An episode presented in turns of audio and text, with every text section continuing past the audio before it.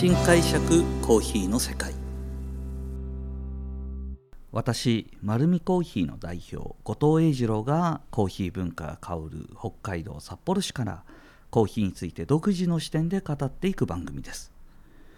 さあ今回もですね自宅で美味しいコーヒーを飲むというところを主眼に僕説明をですねいち早くした方が良かったと思うんですが今日はドリップカフェの魅力についてお話ししていきたいと思います。そういえばですね僕家庭で一番近道な美味しいコーヒー飲む方法何って聞かれたら実はこのドリップカフェの可能性高いんですよ。でなんでかというとコーヒー入れるのって結構器が必要じゃないですか。まあ簡易型でいいやと思ってもコーヒーメーカーが必要でコーヒーメーカーじゃなくて本格的にやりたいなと思ったらあの抽出のドリッパーから、まあ、サーバーそして注ぐお湯を入れるポットまで用意しないといけないですそしてそれどうやって使うんだろうっていろいろ悩むことも多いと思うんですが今ドリップタイプのえーと、パックがいろんなバリエーション出てるんですよね。でまあ呼び方いろいろです。ドリップカフェ、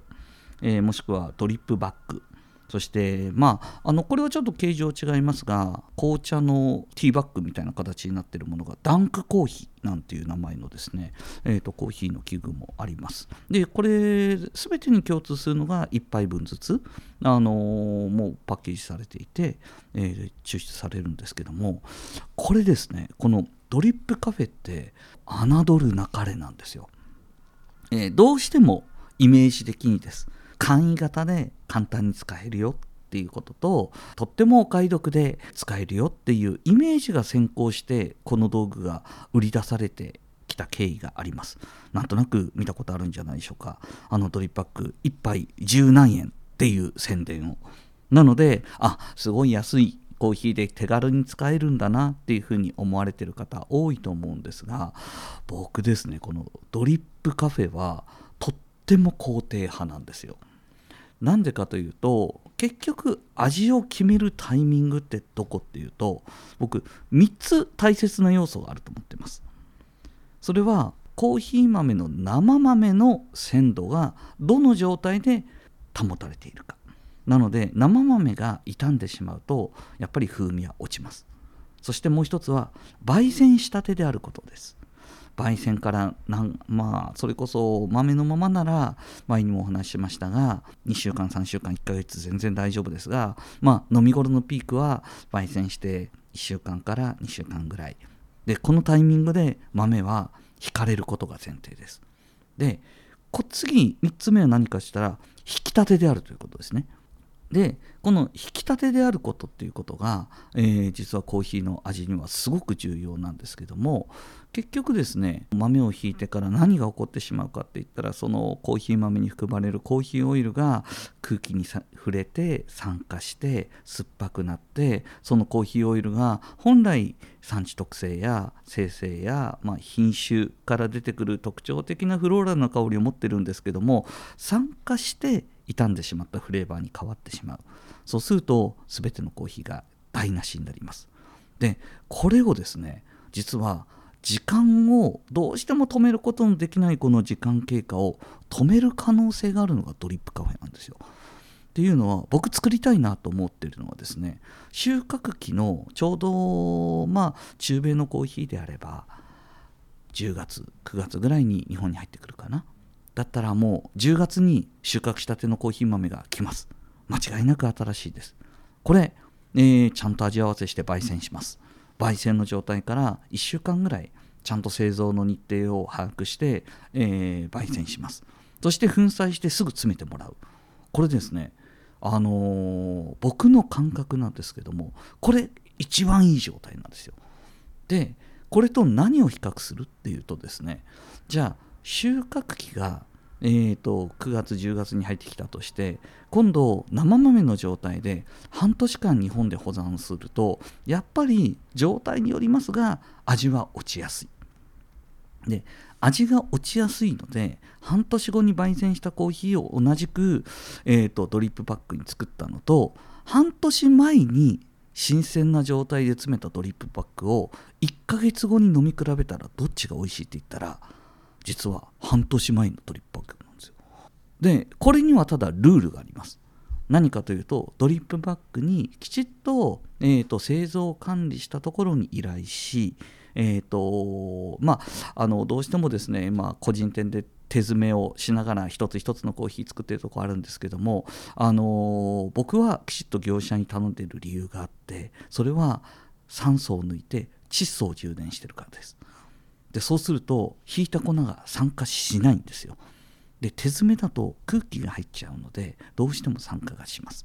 なのでここは、えーと、業務用のところに委託してきちっと窒素を入れていただいてでその芸者種なら芸者種のフレーバーとその持っている甘さの加減っていうのがですねいやびっくりするんですけど僕ずっと鑑定するんですよ。2ヶ月後3ヶ月後4ヶ月後って言って開けて、えーと作り始めた頃を何回もチャレンジしたんですけどもなかなか地層充電ちゃんとされてるところだとフレーバー落ちないんですよ。これってすごくないですか？しかもドリップパックって1杯ずつ入れることができるのでもう全然その時々いいコーヒー飲みたいで済むんですよ。やっぱり 100g 買ったら今4000円5000円です。いや高いなと思う方もドリップパック1袋だったら300円400円なんでそのコーヒー。やっぱり 10g しか入らないので10分の1の価格で買えちゃうんですね。でそれでいてコーヒー豆で 100g200g で高いコーヒー買ったら一生懸命毎日飲まないといけないんですけどもそういう贅沢なものは時々飲みたいじゃないですか週末とか朝の慌ただしい時ではなくでも豆で買っちゃうとどうしても傷んでくるんですなので、あのー、本当にこだわって豆から粉から家でドリップしてますよっていう方のこだわりの話たくさん聞くんですけども仮にお店で引いてもらって2週間後の芸者種だったら間違いなくドリップパックの方が美味しいというのが僕の鑑定の感想です。なので実はドリップパックってですねすごいあの可能性秘めてるなと思っていていいコーヒーをいい状態のままえーと、時間を止めるタイムカプセル的な役割を持ってるんだなというふうに思っています。ドリップパックはですね今いろんな形状があるので、えーと入れ方のポイントや使い方のポイントは何個かあるんですけどもまずはですね入れる時のポイントそんな難しくないんです。あの2つだけ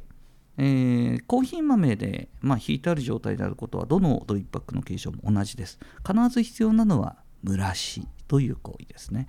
で蒸らしは、まあ、お湯をさっとかけるんですけどもそれでも、まあ、引き立てのコーヒーと同じような膨らみ方をするかって言ったらしないこともあるんですがあまり気にしないでください。まずは全体にお湯が湿らせる程度のお湯をさっとかけます。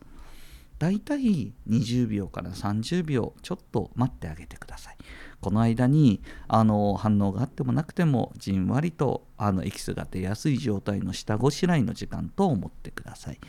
あとはですね、まあ、形状によっていろいろ違うんですけども、まあ、私の丸みコーヒーで販売しているドリップカフェはあの一気にお湯を注いで溢れそうになるまでタプタプに入れます。そうするとまたさーっとお湯が浸透していくんですがまた半分ぐらいまで減ったらあのギリギリ溢れそうになるまでお湯を入れます。で、えーと、抽出を繰り返してやるんですけども意外にですね濃度出るんですよドリップカフェ。で濃度出るんですがやっぱり薄いと感じている方がやっていない一つの大切な作業があります。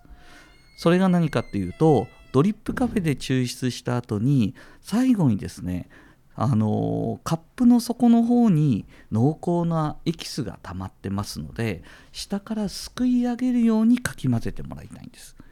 これですねやるとやらないとで全然濃度違うんですよ。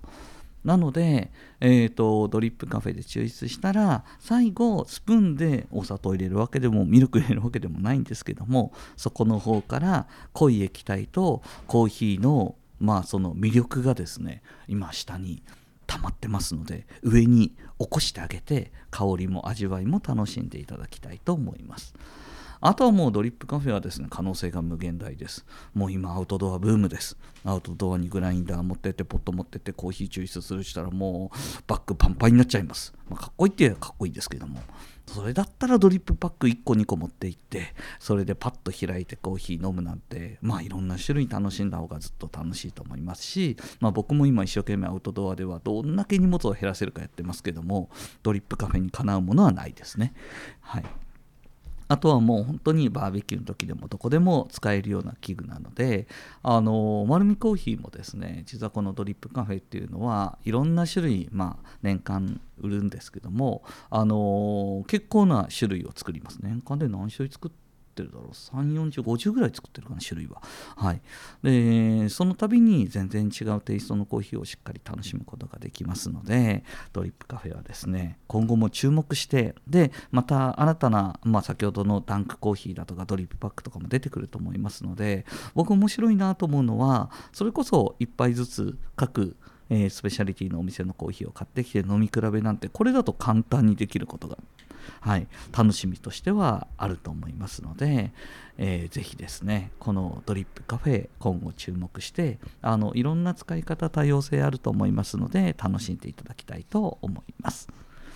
はい、このようにですねコーヒーにまつわることを独自の視点でお話しさせていただいております。丸見コーヒーは札幌市に5店舗あります。ぜひ自分に合うコーヒーを見つけに来てください。本日もありがとうございました。